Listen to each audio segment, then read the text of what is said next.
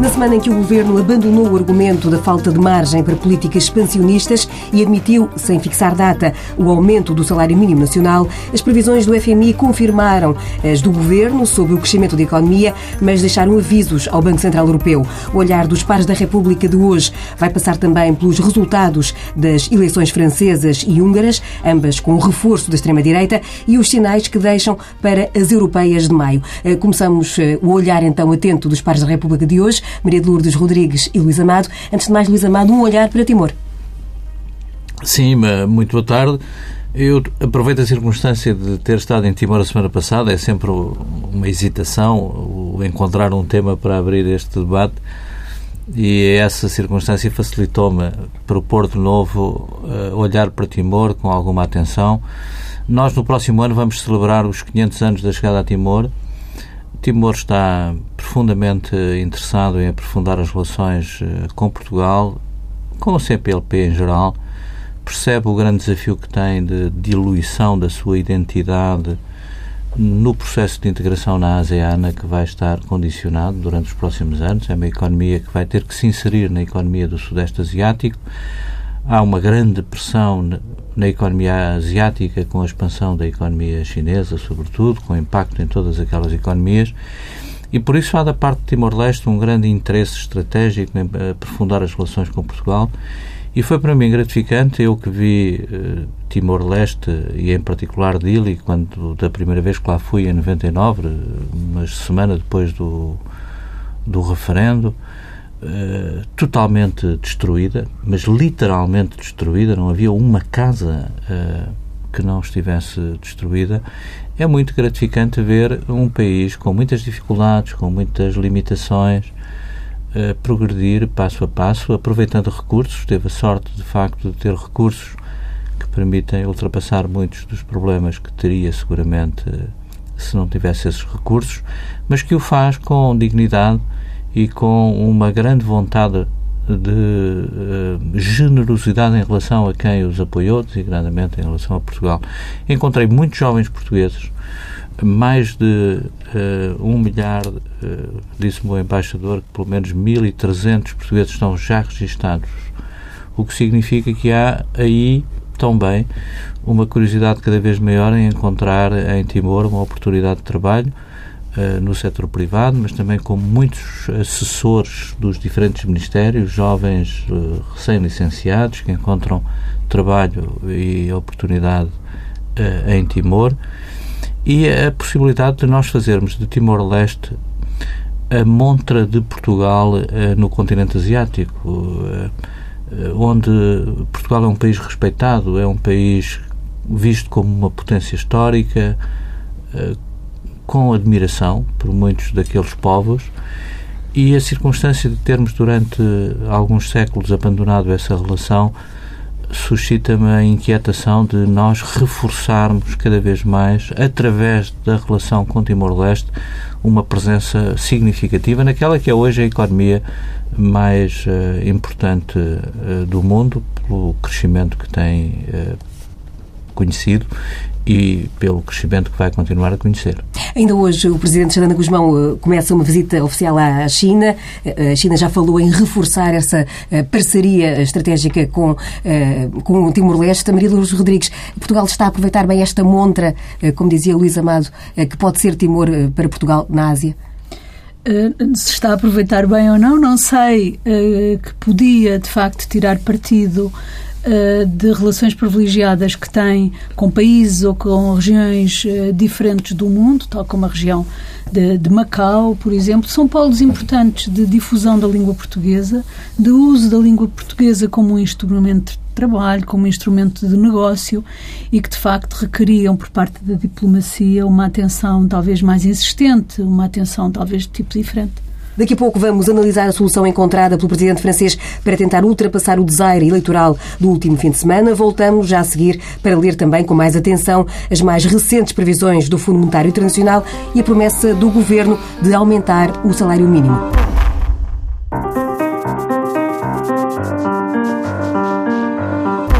A promessa já leva alguns anos. O Governo tem invocado a falta de cabimento orçamental para aumentar o salário mínimo. Desafiou até os patrões, há cerca de um ano, a tomarem a iniciativa, até que este fim de semana Pedro Passos Coelho abriu a porta, manifestou alguma abertura para, em sede de concertação social, analisar este tema. Os sindicatos dizem que a medida já vem tarde e Maria de Lourdes Rodrigues há quem suspeite que isto possa ter como o outro lado da moeda alguma maior flexibilização das leis laborais. Bom, sobre as intenções nós não podemos dizer nada, ou podemos dizer muito pouco.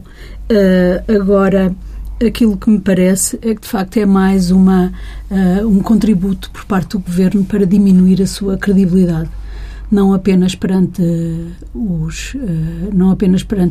as instituições sindicais e patronais da concertação social, mas também perante os portugueses.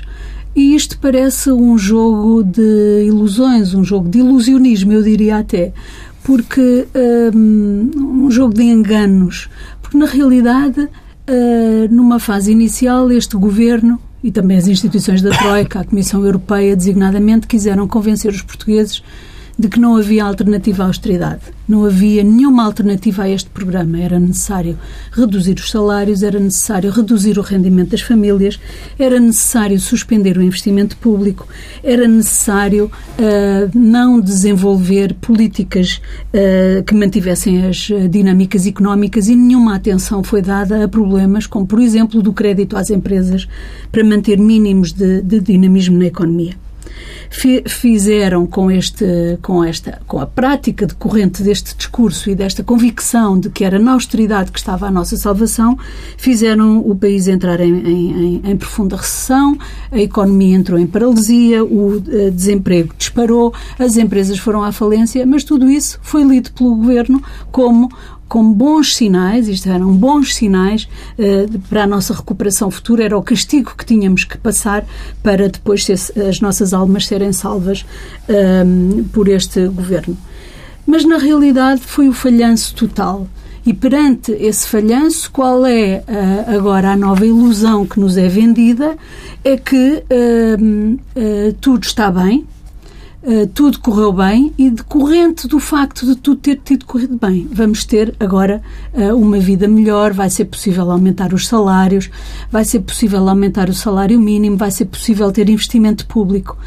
Agora, é muito importante que os portugueses não se deixem enganar, porque na realidade o programa da austeridade falhou e os indicadores macroeconómicos revelam isso mesmo. Por diferente que seja a retórica, o PIB é o que é, a dívida é o que é e o déficit é o que é, e estão muito longe daquilo que foram as perspectivas iniciais deste programa da austeridade. E perante o falhanço, o que é que o Governo faz? Corre para a frente. Agora, dizendo que é possível correr para a frente porque o programa correu bem. E isto é tudo ao contrário. O programa correu mal e porque o programa correu mal, agora é necessário dar atenção à procura e, portanto, subir os salários, pelo menos o salário mínimo. E porque o programa correu mal, vai ser necessário fazer investimento público, e aí está já anunciado um grande pacote para investimento público. E porque tudo correu mal, nós ainda vamos ver em ano de eleições mais promessas e mais recuos que, no fundo, nos são apresentados como uma consequência possível do programa da austeridade, mas na realidade não são uma consequência. São um recuo no programa da austeridade, porque o programa da austeridade falhou. E isso é que é um pouco preocupante, é se não chegamos em sede de debate público eleitoral e em debate sobre as políticas a concluir que, de facto, não há hoje uma grande diferença em relação ao passado para se poder vir dizer que agora é possível aumentar o salário mínimo nacional, até porque o salário mínimo nacional não depende do orçamento de Estado. E a relação que é feita com os níveis de desemprego é uma relação passível de ser questionada. Muitos estudos, há muito poucas semanas, no próprio Economist, que é um jornal insuspeito, eram apresentados alguns resultados de trabalhos feitos sobre a relação existente entre desemprego e salário mínimo. E não é uma correlação linear, nem é nada líquido que possa ser um contributo negativo, a existência de salário mínimo ou a subida de salário mínimo para as questões, para a resolução do problema do desemprego. E, portanto, isto parece um jogo de sombras, um jogo de enganos em que o Governo primeiro nos faz crer que não há alternativa à austeridade e agora diz, porque a austeridade foi bem sucedida, já é possível, afinal, voltar atrás e ter um programa de investimento público e ter um programa de atenção ao nível de vida dos portugueses. E, na minha opinião, Isto não decorre das políticas que foram seguidas, pelo contrário, corresponde a um recuo nas políticas que foram seguidas. Pena é que tenham as políticas seguidas provocado um tão grande estrago na economia e na sociedade portuguesa. Luís Amado, este aumento ou esta proposta ainda vaga, não há sequer a ideia de quanto é que poderá ser este aumento. Recordo que estava previsto o aumento em 15 euros, estamos a falar de 15 euros para os 500 euros já desde 2011. Este aumento justifica-se nesta altura? Já vem atrasado? Considera, como diz Maria Lourdes Rodrigues, que o Governo está num jogo de sombras nesta matéria? Não faço nenhuma avaliação sobre as intenções políticas do Governo nesta matéria. Eu creio que, se for possível aumentar o salário mínimo nacional, será um bom contributo, seguramente, para ajudar a resolver alguns dos problemas que se colocam, sobretudo às famílias que têm menos recursos e que têm mais dificuldades hoje em fazer face ao custo de vida.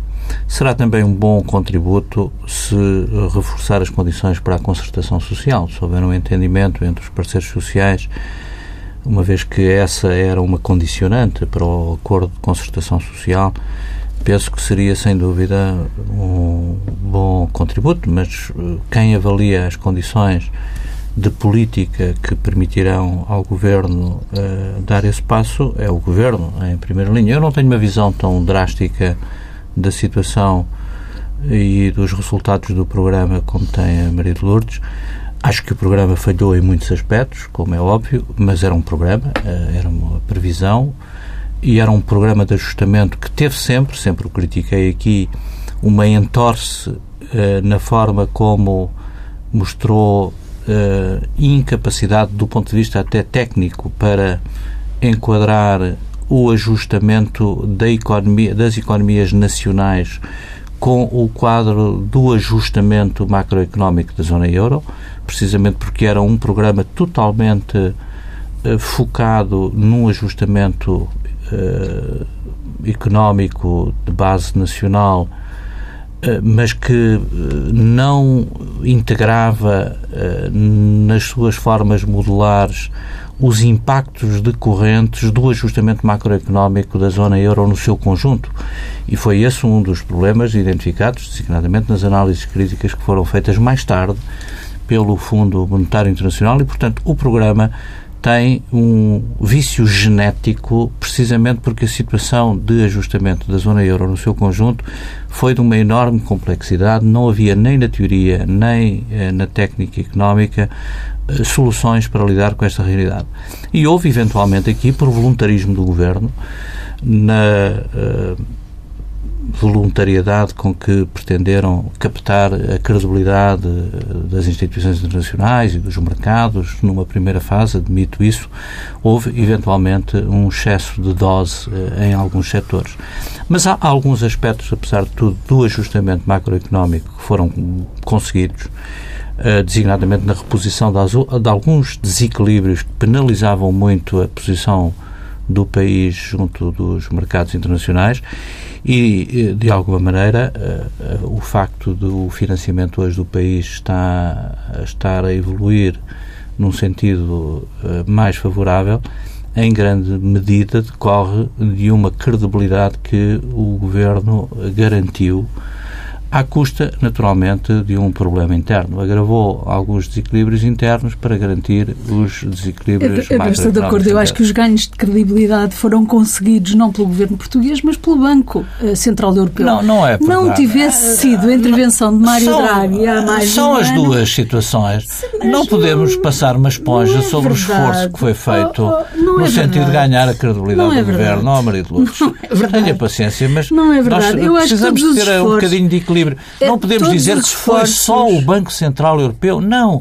É foi uma ação concertada. Não tivesse o Banco Central Europeu feito uma intervenção e de nada serviriam os sacrifícios dos portugueses. Sem dúvida. Então a variável que determina a mudança do comportamento dos mercados não é o esforço que o país está a fazer, mas é o que aconteceu com a Grécia. Sim, faz um esforço em nada comparável com o de Portugal e, todavia, beneficia justamente da mesma influência da posição do Banco Central Europeu. Mas tem feito a mesma política, Maria de Lourdes. Nós não podemos é ignorar que o programa de ajustamento, repara, Maria de Lourdes, não é verdade, isso não é justo. E o facto de não é um problema de justiça, é mesmo um problema de racionalidade.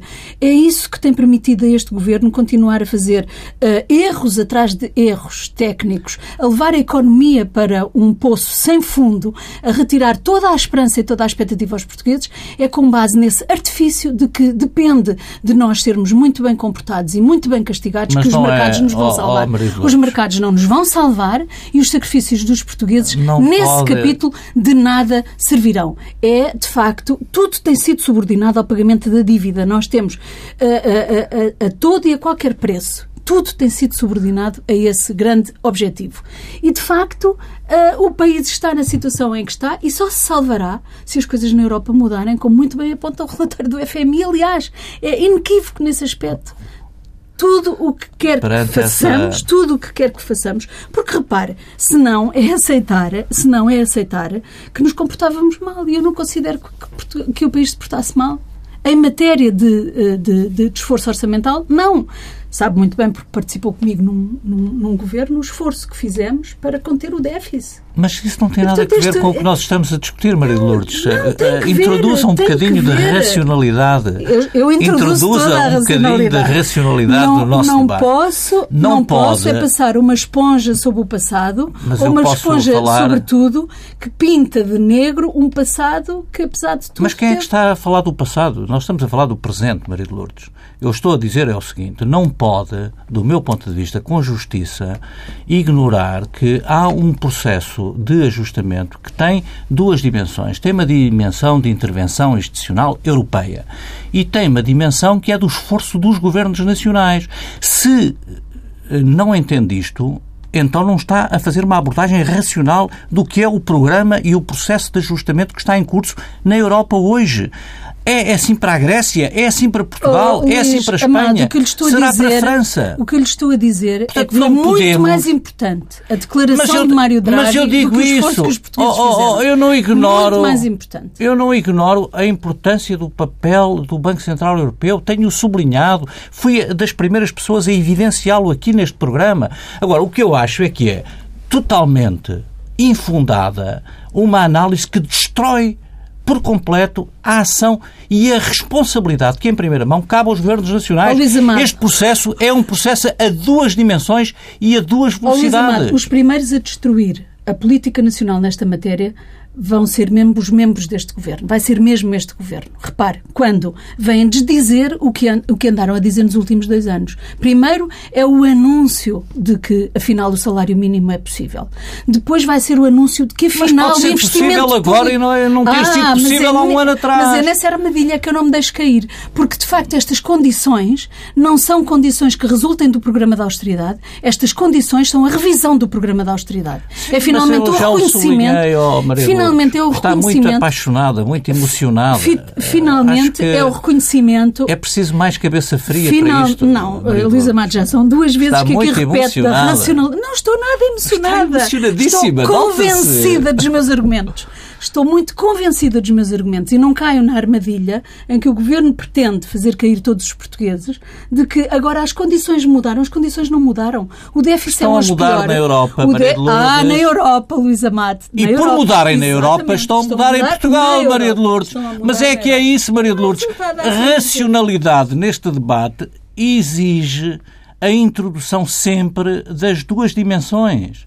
E quando estão a mudar na Europa, pode-se mudar também aqui. Se não mudarem na Europa... Exatamente. O que eu estou a dizer desde o início é que a variável decisiva é a variável... Mas não ignore, Maria de Lourdes, a variável interna nacional, Maria de Lourdes. Então está a ignorar a responsabilidade dos governos nacionais. Então os governos nacionais não têm nenhuma responsabilidade. Agora posso-lhe devolver que é preciso mais racionalidade e mais cabeça fria na discussão. Diz que avançasse um bocadinho da discussão. O tempo vai correndo. Só para não aparecer eu também como tão frio, Maria de Lourdes, temos que os dois nos emocionar. Este tema seguramente motivou aceso debate entre os dois pares da República de hoje. O próximo provavelmente será mais consensual. Falo das recentes eleições que se realizaram na Europa, sobretudo em França, mas também na Hungria. Já era esperado o crescimento, talvez não com esta dimensão da extrema-direita. Em França, François Hollande fez avançar o novo primeiro-ministro, Manuel Valls, uma cara que muita gente conota mais com uma visão social-democrata mais próxima da direita, talvez a ala mais à direita do PS francês. Pergunto-vos, para início deste novo capítulo deste debate, se este crescimento da extrema-direita poderá lançar, enfim, alguns receios no que diz respeito às próximas europeias, nomeadamente de um crescimento, de um reforço da família mais radical à direita no Parlamento Europeu. É provável. Os indicadores que hoje temos vão nesse sentido. Haverá seguramente um reforço da representação parlamentar de forças anti-europeias no próximo Parlamento Europeu. Isso está totalmente seguro.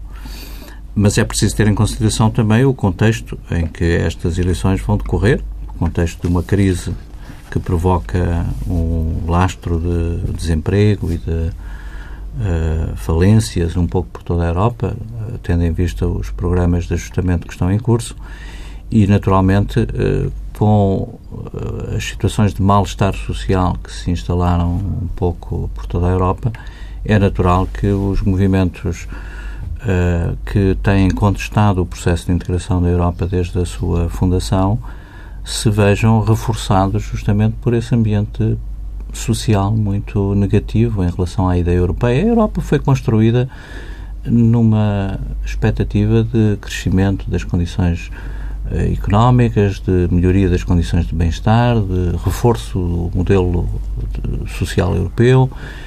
A partir do momento em que todos esses contributos ditos civilizacionais que a integração europeia nos trouxe são postos em causa pela violência da crise que se instalou em toda a Europa, é natural que essas forças vejam renovado o seu ímpeto de crítica e de retoma, sob formas mais ou menos populistas, de projetos políticos nacionais em todos esses países. Na Hungria foi assim, na França foi assim, nestas eleições que, entretanto, ocorreram, e estou seguro que as eleições europeias vão traduzir o aumento.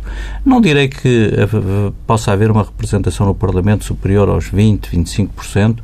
É provável que tenha como contrapartida, pelo contrário, o reforço de alguma coesão entre as forças pró-europeias e as famílias pró-europeias que têm estado na base dos grandes compromissos que fizeram evoluir o projeto europeu nas últimas décadas e, portanto, pode ser até que essa ameaça obriga a chegar a compromissos e a consensos, designadamente em algumas decisões que serão fundamentais para relançar o crescimento económico de forma sustentada na Europa, combater o desemprego e, em particular, o desemprego jovem, e criar condições para que a utopia europeia se renove a partir deste novo ciclo em que vamos entrar. Este impulso que o eventual crescimento, ou esperado crescimento da extrema-direita no Parlamento Europeu poderá servir para exatamente para dar esse impulso a um entendimento que até agora tem sido ausente entre os partidos pró-Europa?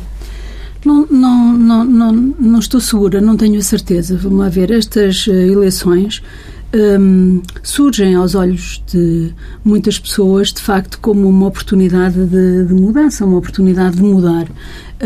Talvez depois de muitos anos. No que respeita à Europa, era uma oportunidade de mudar a relação de forças dentro do Parlamento, era uma oportunidade de mudar na Comissão Europeia, era uma oportunidade de mudar as políticas, porque o interesse em mudar as instituições na União Europeia tenha como consequência uma mudança nas políticas de tipo diferente, uma atenção diferente à coesão e à integração dos países da União Europeia, à relação de forças que está estabelecida. Agora, eu não sei, em resultado das eleições, qual vai ser o peso da extrema-direita no Parlamento e, portanto, qual a sua verdadeira influência. Mas há um risco ou um obstáculo, digamos, que está que se oferece de forma permanente a todos os países, que é, de facto, a subida da extrema-direita, mesmo que apenas no interior de cada um dos Estados-membros e que não venha a ter expressão ao nível do Parlamento Europeu, não sei se virá ou não, é que, de facto, estimula o surgimento e o desenvolvimento de movimentos sociais nacionalistas e xenófobos. Isso é na Hungria, é um pouco em França e corremos esse risco em muitos outros países. E, portanto, eu diria que é tão difícil essa situação no interior das instituições da União, como é o Parlamento, como é dentro dos Estados-membros, que oferece, de facto, dificuldades, como vimos agora em França, aos governos desses países. E, na minha opinião, a melhor forma de resolver é, de novo, com uma clarificação das diferenças entre esquerda e direita. Aquilo que o Hollande fez, não tenho a certeza, porque, no fundo, é cavalgar aquilo que são os temas da direita. Nós já sabemos que os temas da direita, e sobretudo da extrema-direita, nacionalistas e xenófobos, em situações de crise, podem ser temas muito populares. São causas que viram causas populares. E isso, na minha opinião, não se resolve quando a esquerda resolve adotar essas causas e adotar esses temas, legitimando, porque a direita faz isso muito melhor do que a esquerda. Faz com muito mais convicção, porque está convencida desses temas e dessas causas.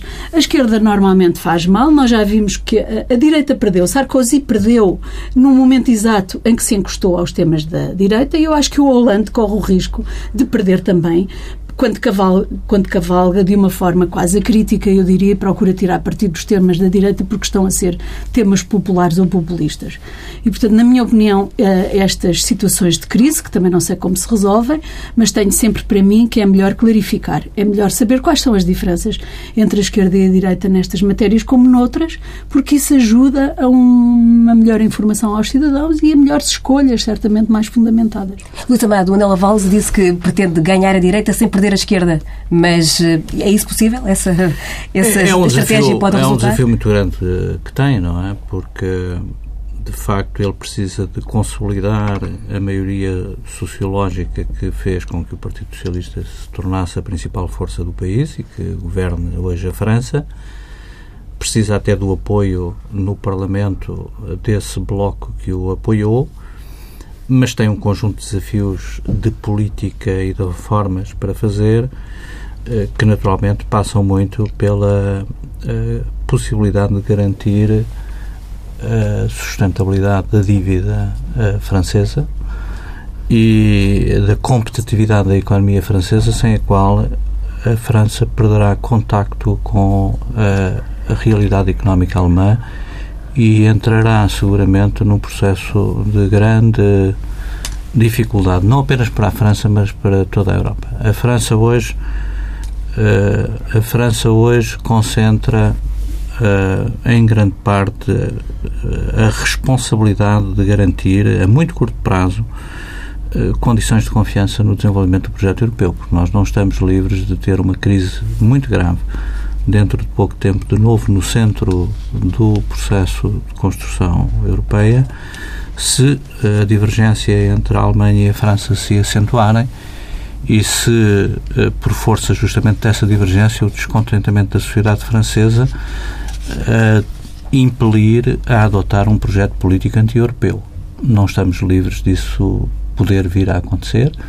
É provável até, já o disse aqui neste programa, que a França seja confrontada com convulsões sociais que coloquem num processo de reforma política do regime da Quinta República. Não ignoro essa possibilidade ou esse cenário.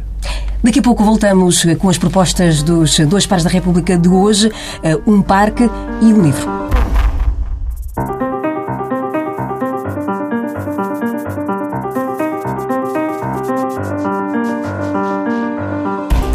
Nas propostas de hoje, um livro, uma relação entre uma neta e um avô. Maria de Lourdes Rodrigues. Não sei se é bem isso. O livro chama-se O Meu Avô. É um livro de Catarina Sobral, que faz o texto e a ilustração. A editora é Orfeu Negro. Este livro foi premiado, a autora foi premiada pela ilustração na Feira do Livro Infantil de Bolonha, que é uma das feiras mais importantes na área do livro infantil. E a história é a história do avô do narrador e de um seu vizinho.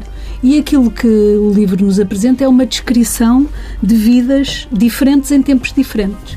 Não tem nenhum fim moral, não tem nenhuma... é muito interessante justamente pela descrição que faz, pelo sublinhado das diferenças no tempo e também no espaço e nas condições, evidentemente. O livro é um livro muito bonito, tanto do ponto de vista gráfico como do ponto de vista do texto, e que eu recomendo para crianças e para adultos. Para crianças e também para adultos, um par que está a nascer a norte, Luís Amado. Sim, eu ontem vi a notícia de que o nosso realizador, agora estive de repente Manoel de Oliveira. Manoel de Oliveira hoje iniciava os trabalhos de filmagem aos 105 anos de um filme a que dá o nome de O Velho do Restelo, no Porto. E eu tinha a intenção justamente também de falar na abertura próxima de um parque temático que tem por tema justamente os descobrimentos portugueses. Nós celebramos no próximo ano 600 anos da chegada da conquista de Ceuta, do início, por isso, da expansão portuguesa, e os 500 anos da chegada a Timor-Leste, e nessa perspectiva acho muito oportuno uma iniciativa lúdica de lazer, mas que tem por tema justamente uma mostragem do que é a grande epopeia dos descobrimentos portugueses, a grande aventura da globalização que Portugal iniciou, no momento em que a globalização conhece a crise com o impacto que tem e em que o país tem que reencontrar justamente com a sua história se quiser ultrapassar as dificuldades com que se encontra e vencer os velhos do Restelo que ainda temos que combater durante muito tempo. É nessa perspectiva que eu achei muito interessante, uma vez que comecei o programa também com a referência a Timor, concluí-lo justamente em torno destes dois eventos. 105 anos, iniciar um filme sobre o Velho do Restelo, acho uma metáfora extraordinária sobre a história portuguesa e sobre a crise do momento, e a possibilidade de, a partir do dia 24 deste mês, podermos também, creio que em 20 minutos, numa iniciativa do empresário Mário Ferreira, podermos dar a volta ao mundo das descobertas portuguesas de há 5 séculos atrás. Só para situar os nossos ouvintes, vai decorrer, penso que no quarteirão à frente da Alfândega do Porto, um espaço até há recentemente abandonado, mas que vai marcar no fundo este parque temático sobre a epopeia dos descobrimentos. Duas propostas para fechar este Pares da República, com Maria de Lourdes Rodrigues e Luís Amado. O Pares da República regressa na próxima quarta-feira com o Paulo Tavares.